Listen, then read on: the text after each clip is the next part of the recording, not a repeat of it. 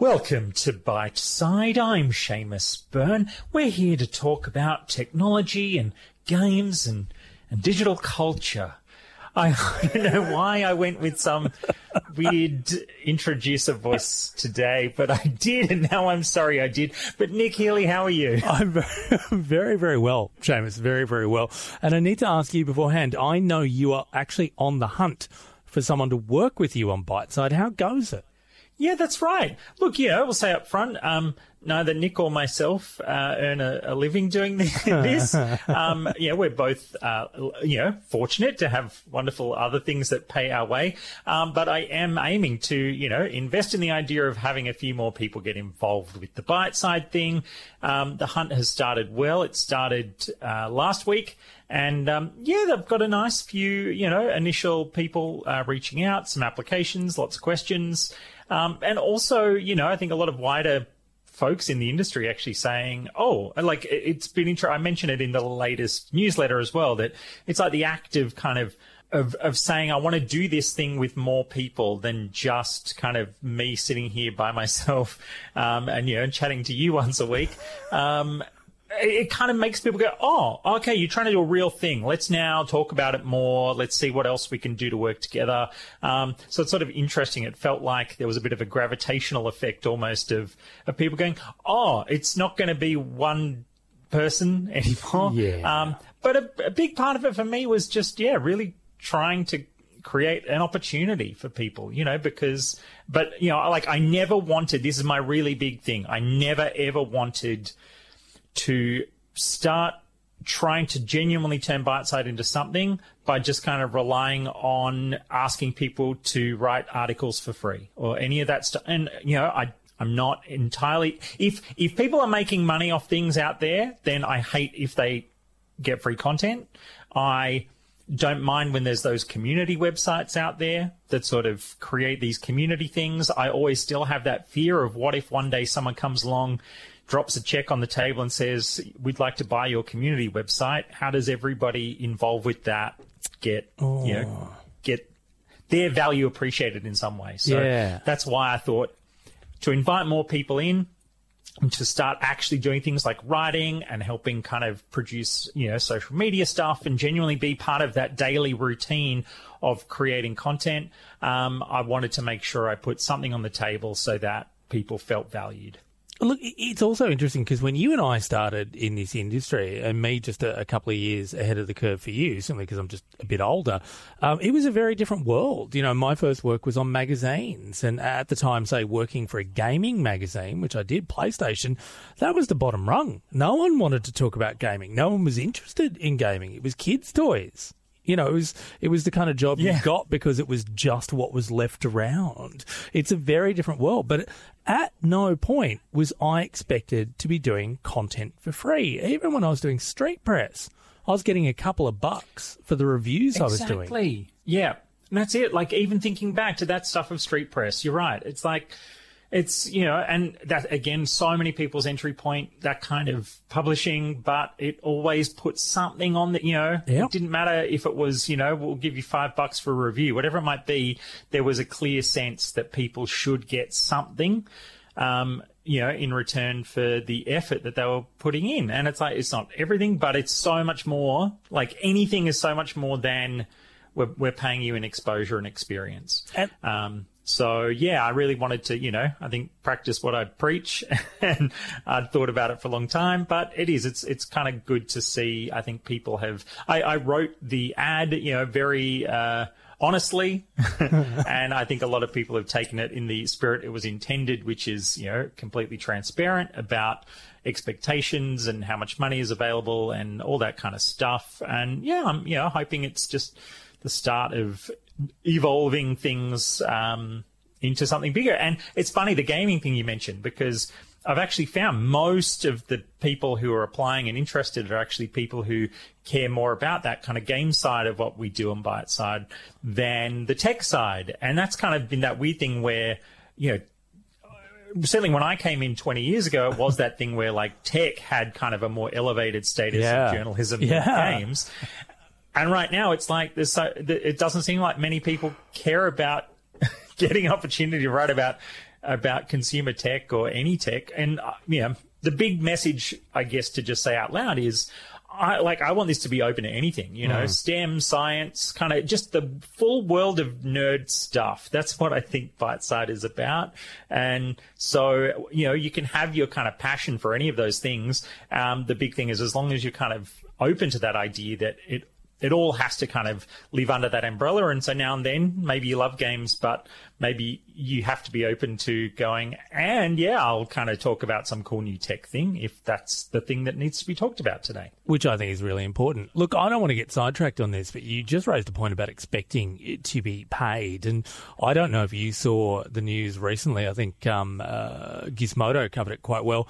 Binge, the service from Foxtel, running a competition yeah. where you get to be their reviewer.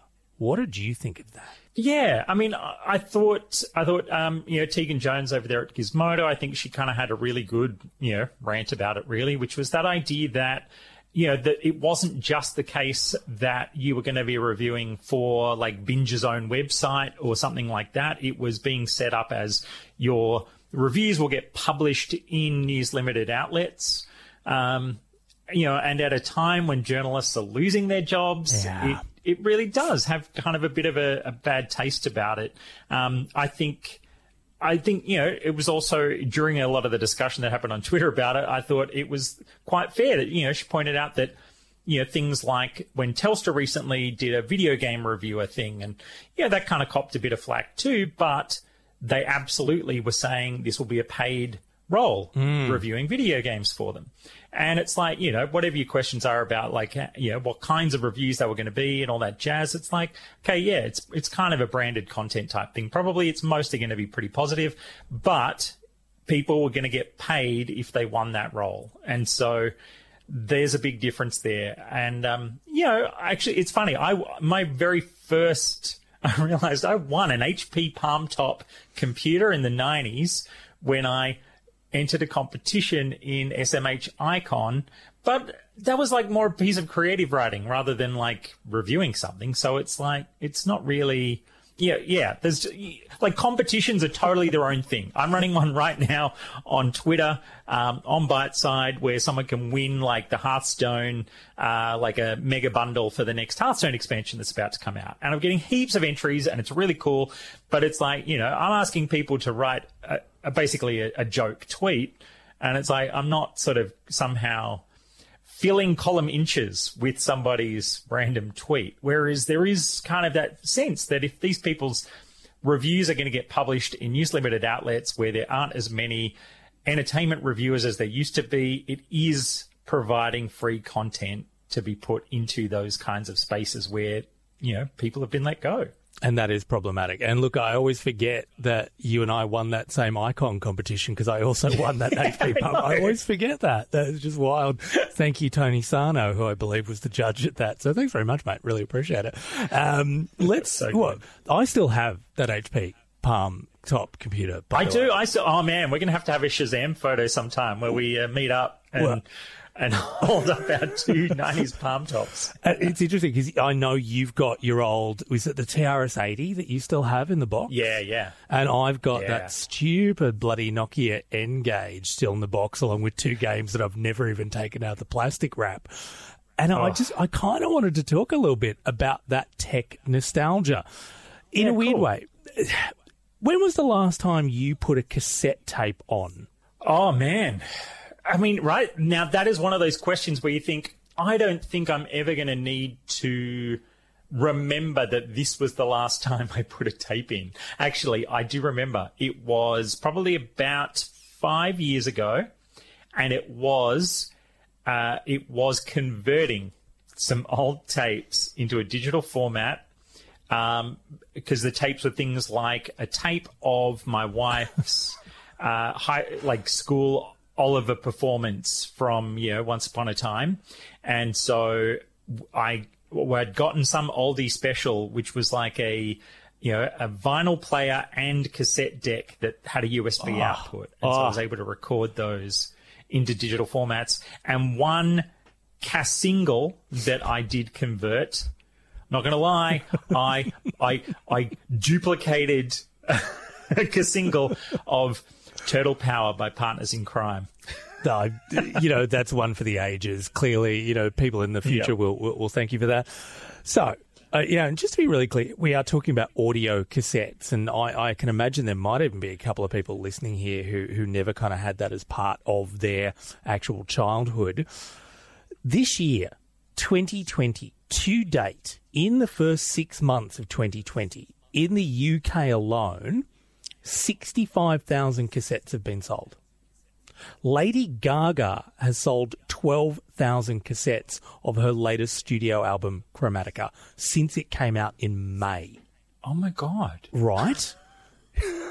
Five Seconds of Summer, Australia, that's, Australian that's band special. Five Seconds of Summer has sold twelve thousand cassette versions of Calm. Is there is there some, like, fix in here? I mean, both of them twelve thousand. Is that exactly the same twelve thousand people buying every tape that is released? Look, it might be. Look, it's a weird one because, you know, we talk about vinyl nostalgia and everyone goes, oh, it's the warm sound, it's this, it's that. And I got to admit, I'm not quite the audiophile where I can ever pick that. Um, to be honest, I never have been.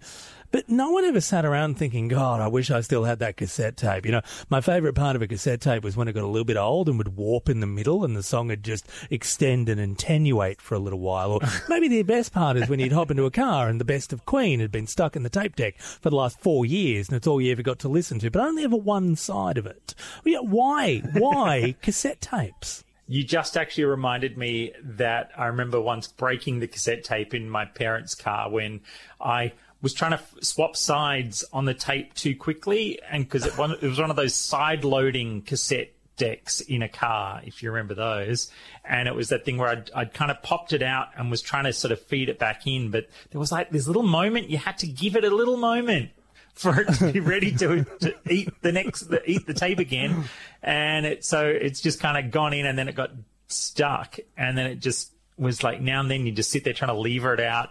You try it for a while, you give up. You think, I'll try again next time.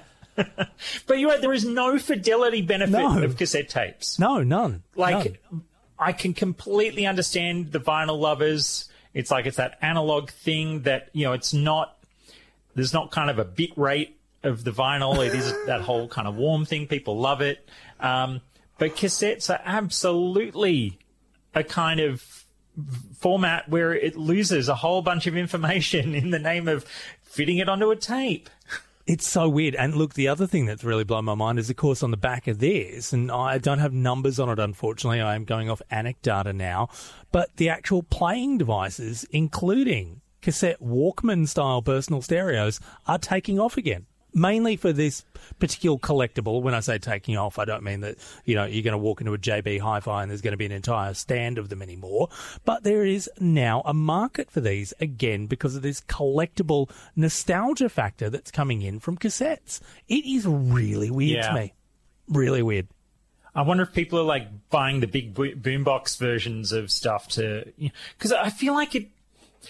I don't know, like, my my main thought is that, like, is this performative? Is this people kind of trying oh, to go, look at me? Isn't that interesting? Playing a cassette. Yes. And so I've got the chunky old, you know, they don't want the one when it got really, really streamlined down to almost only the size of the cassette itself. You want the kind of chunky eighties Sony mm. Walkman, you know, that... And then you want, like, the the silver band headphones. With the yeah, orange like the, foam. Oh, yeah. Yeah. But you're right. Mm. Is it performative? Is yeah, this the that's... equivalent of four years ago when everyone was bloody shaving with a straight razor, just waiting to cut their own nose off when they got shocked by a cat or something? I mean, is this the same kind of... uh, performative nostalgia is the best way of putting it, I think. I'm really taken with that term. Thank you.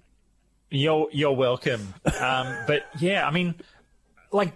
I I know, I'm just trying to think of what other things have been cropping up like this, because I think there was a bit of the Tamagotchi-type stuff for a little while, um, but again, it's like, you know, kids see through that. They know what a, you know, they've they got do. better virtual they do. lives to manage. Well, look, we did see the uh, preponderance of mini versions of classic consoles, but there was more than nostalgia at play on that. They also came included with a lot of fun games. I mean, but, you know, I don't think there would have been those sales without that nostalgia factor. Yeah, absolutely. And it's, yeah, there's a subset of those people who wanted those Um, yeah, those are the kind of mini game consoles and things, partly because they're like, well, it's clearly running a clever emulation system. Can I hack it and turn it into, you know, something that could play even more than the twenty games that it came with and all that sort of jazz?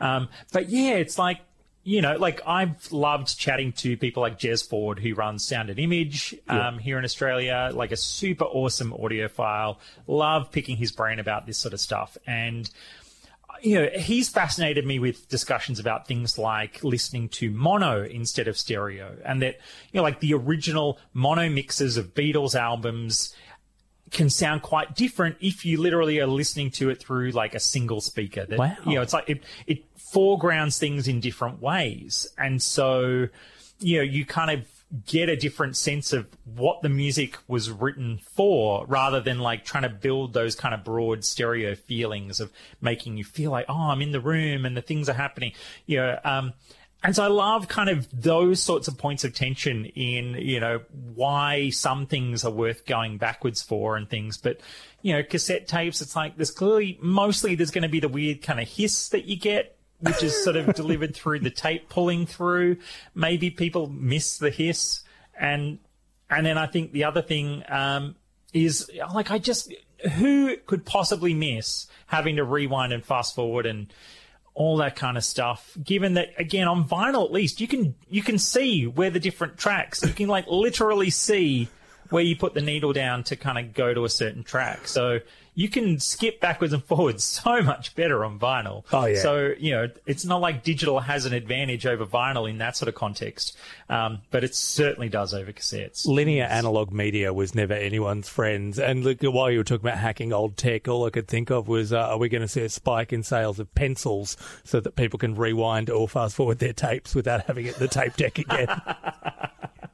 We have got to make sure it's the it's the like the hexagonal or octagonal oh, yeah. pencils, because, you know, it's not going to work with the round pencil. Otherwise, you just jam your pinky in there and take four times as long. Look, we've spent way too much time talking about this. Uh, really, we should talk about that music fidelity, because you've been mucking around with Dolby Atmos.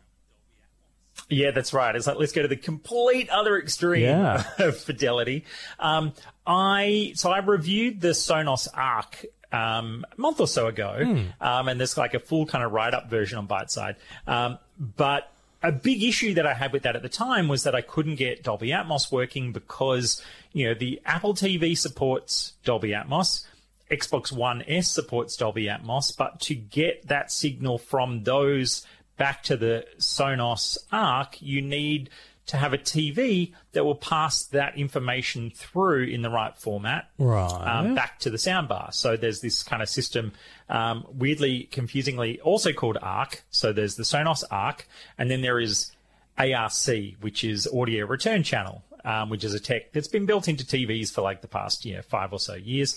Um, but there's also now an eARC standard, which is like enhanced or extended, um, and that can actually push the data rate of Dolby Atmos through that kind of return channel. So all these kinds of complex parts meant it was it, like the art of writing that review, kind of a big part of it was talking about how this is actually, this transition to supporting things like Dolby Atmos is going to be a lot harder than it looks on the surface, because there's so many links in that chain that have to support it. Because, of course, then on top of the Apple T V thing, you then need the specific streaming service to also support those formats. And even from learning all that, realizing Dolby Atmos isn't in itself, um, you know, it's not like five point one, seven point one, like when we talk about all those kinds of how many channels of audio are involved.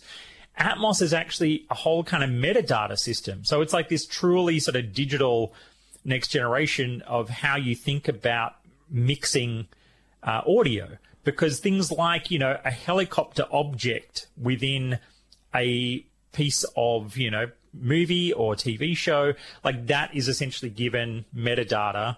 And so that metadata is kind of tracking the movement of that particular object within the frame. So like really, really kind of, you know, computer age style thinking about how audio objects work, instead of just thinking about, you know, well, it's audio, you know, so what? You know, how do you just, you mix it?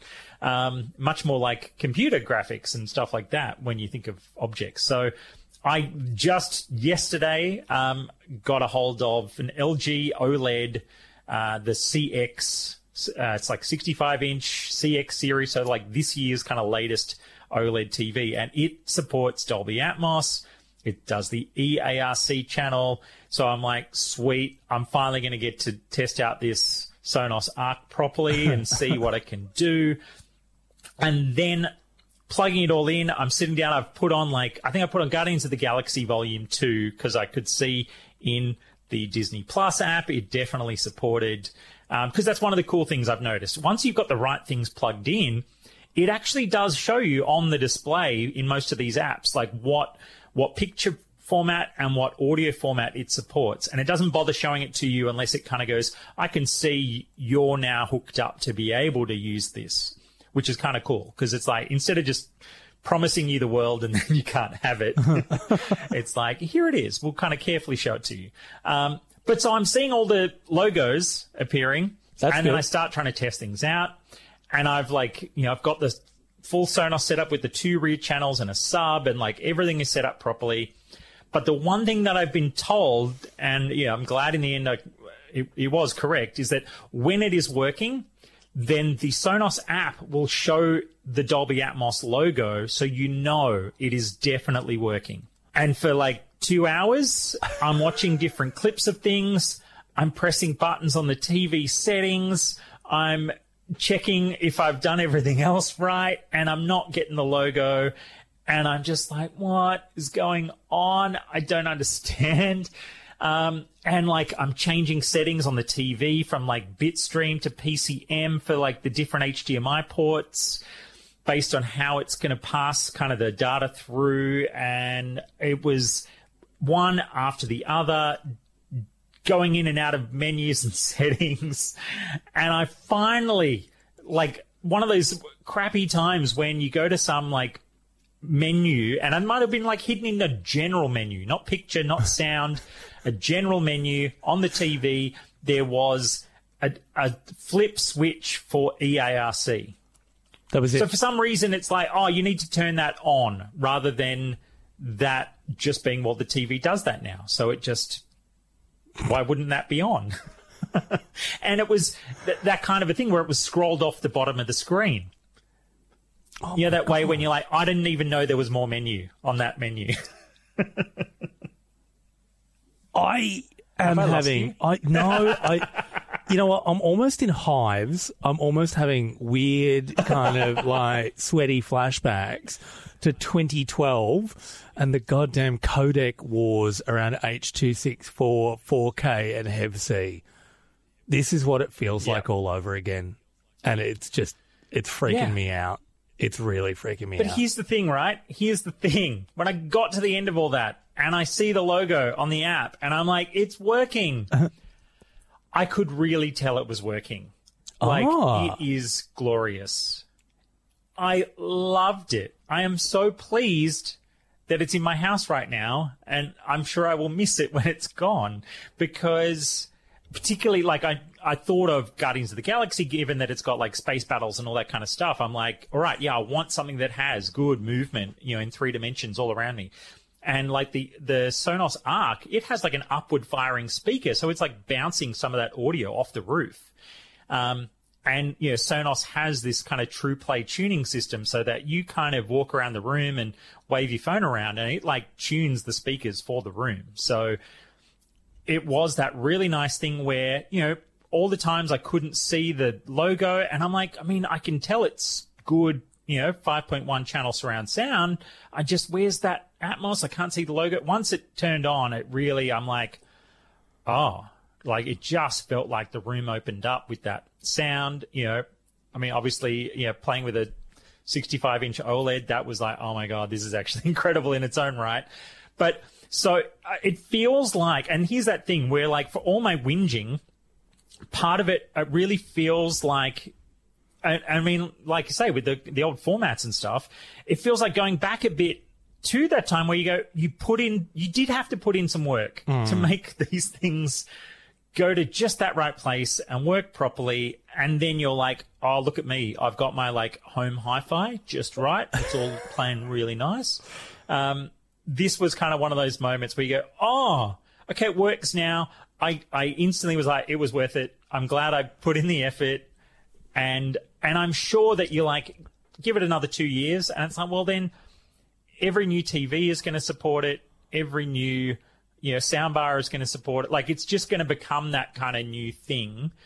Uh, and in a sense, I almost, you know, in a lot of ways, I was like, well, this is the right year to upgrade a T V. We've talked about that sort of earlier in the year, um, you know, because as I've mentioned elsewhere, eight K is a pile of crap, so don't even don't think do about it. it. Don't do it. Um, but yeah, it's like with the right T V and the right sound setup, you know, that all these devices do now support this sort of stuff as a as a streaming output, which was great, you know, because partly I'm like, oh, is, you know, is it going to work? And, you know, again, I'm lucky with relatively good M B N, but geez, I just, once I got there and there was so much frustration attached to it, both the first time I'm trying to review that Sonos bar and then now getting that T V set up yesterday. Um, but that sound is amazing. And I'm really, I really feel like I'm going to enjoy watching movies at home so much more while I've got that here. So I'm really kind of starting to make that cue in my head of, you know, oh, which, what other movies do I want to watch while I've got it? But I have to ask, and I am, I'm being a little nasty here. You're going to really enjoy that. I would really enjoy that. You know, I love having sound set up. I love getting four K when it's working properly.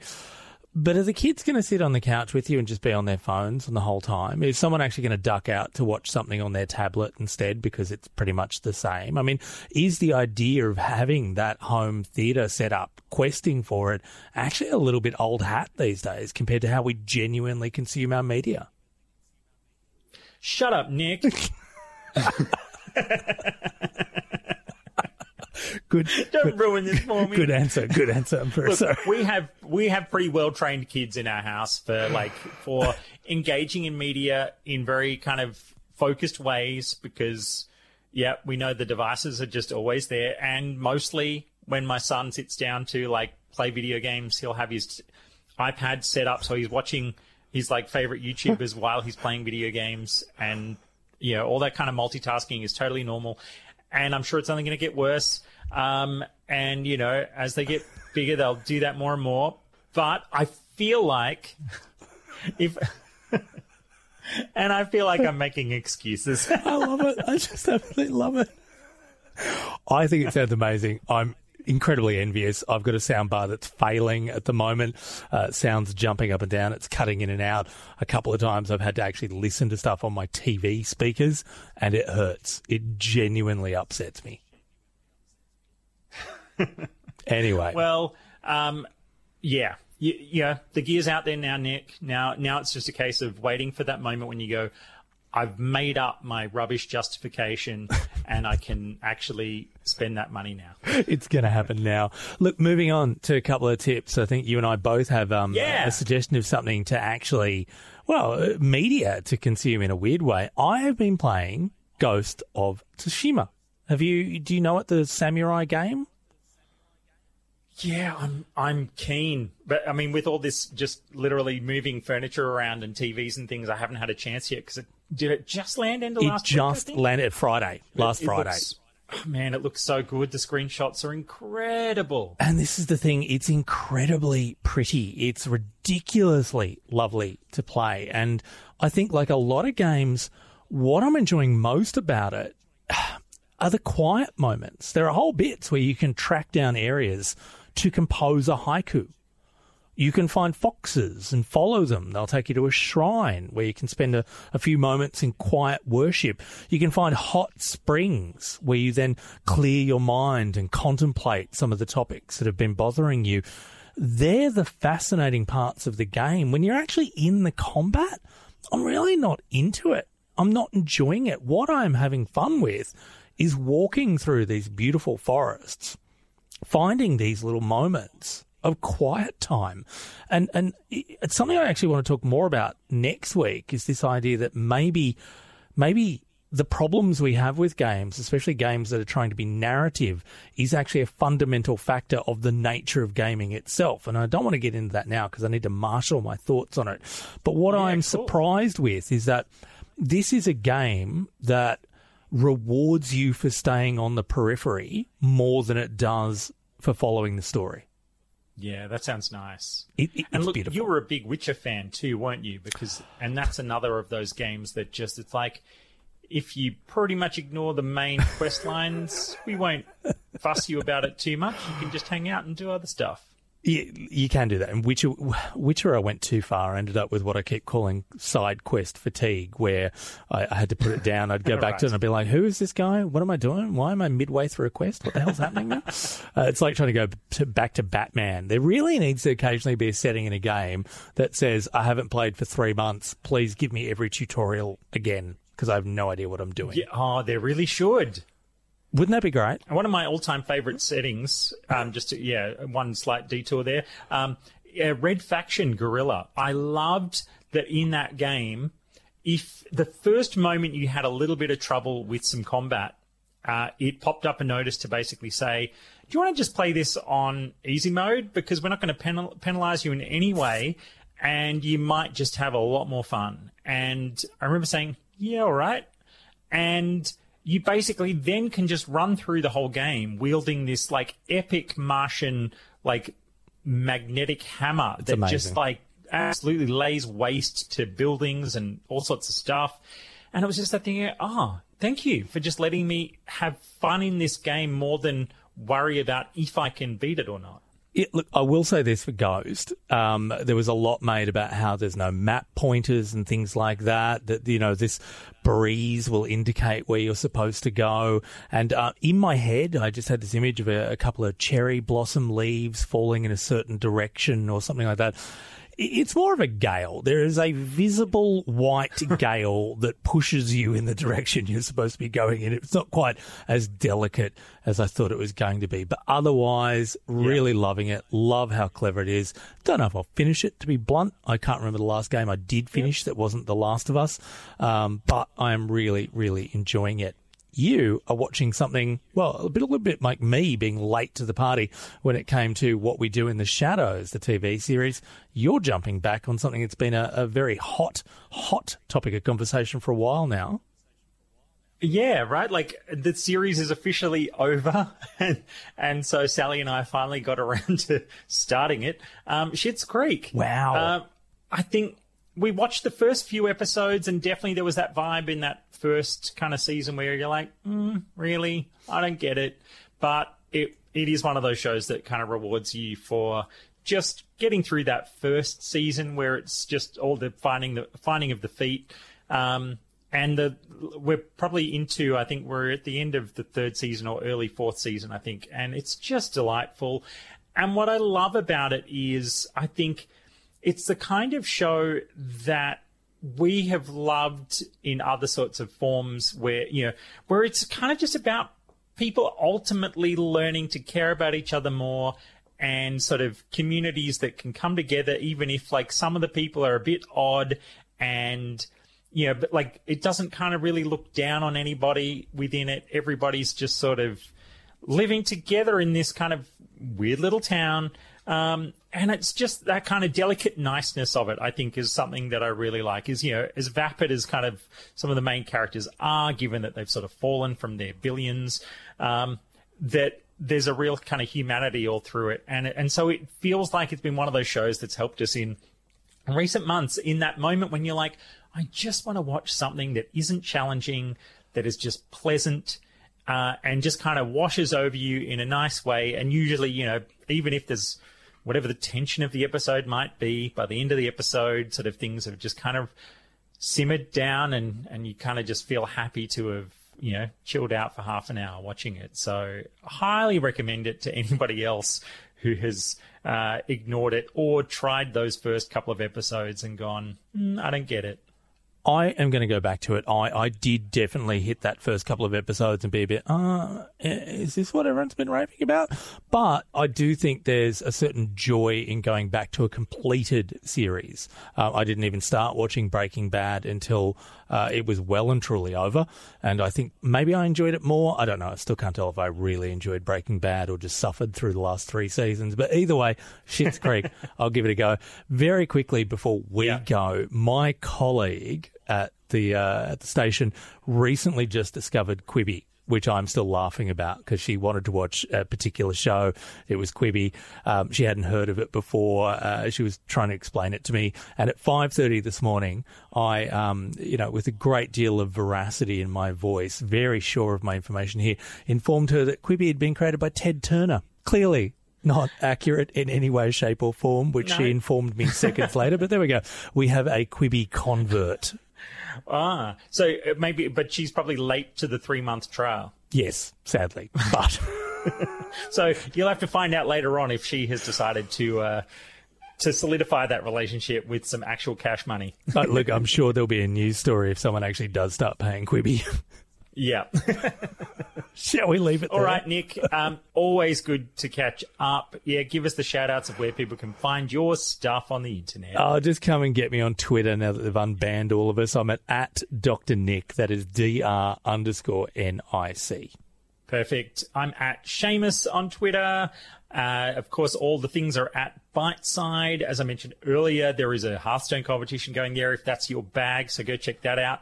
And that wraps up on Friday afternoon. Uh, at The Biteside on Instagram and slash Biteside on Facebook. Or, of course, you can email us via ask at biteside dot com. And if you are interested in that gig we've got going, then go check that out on biteside dot com along with everything else and all the episodes of all the other shows. And we'll catch you all again next time.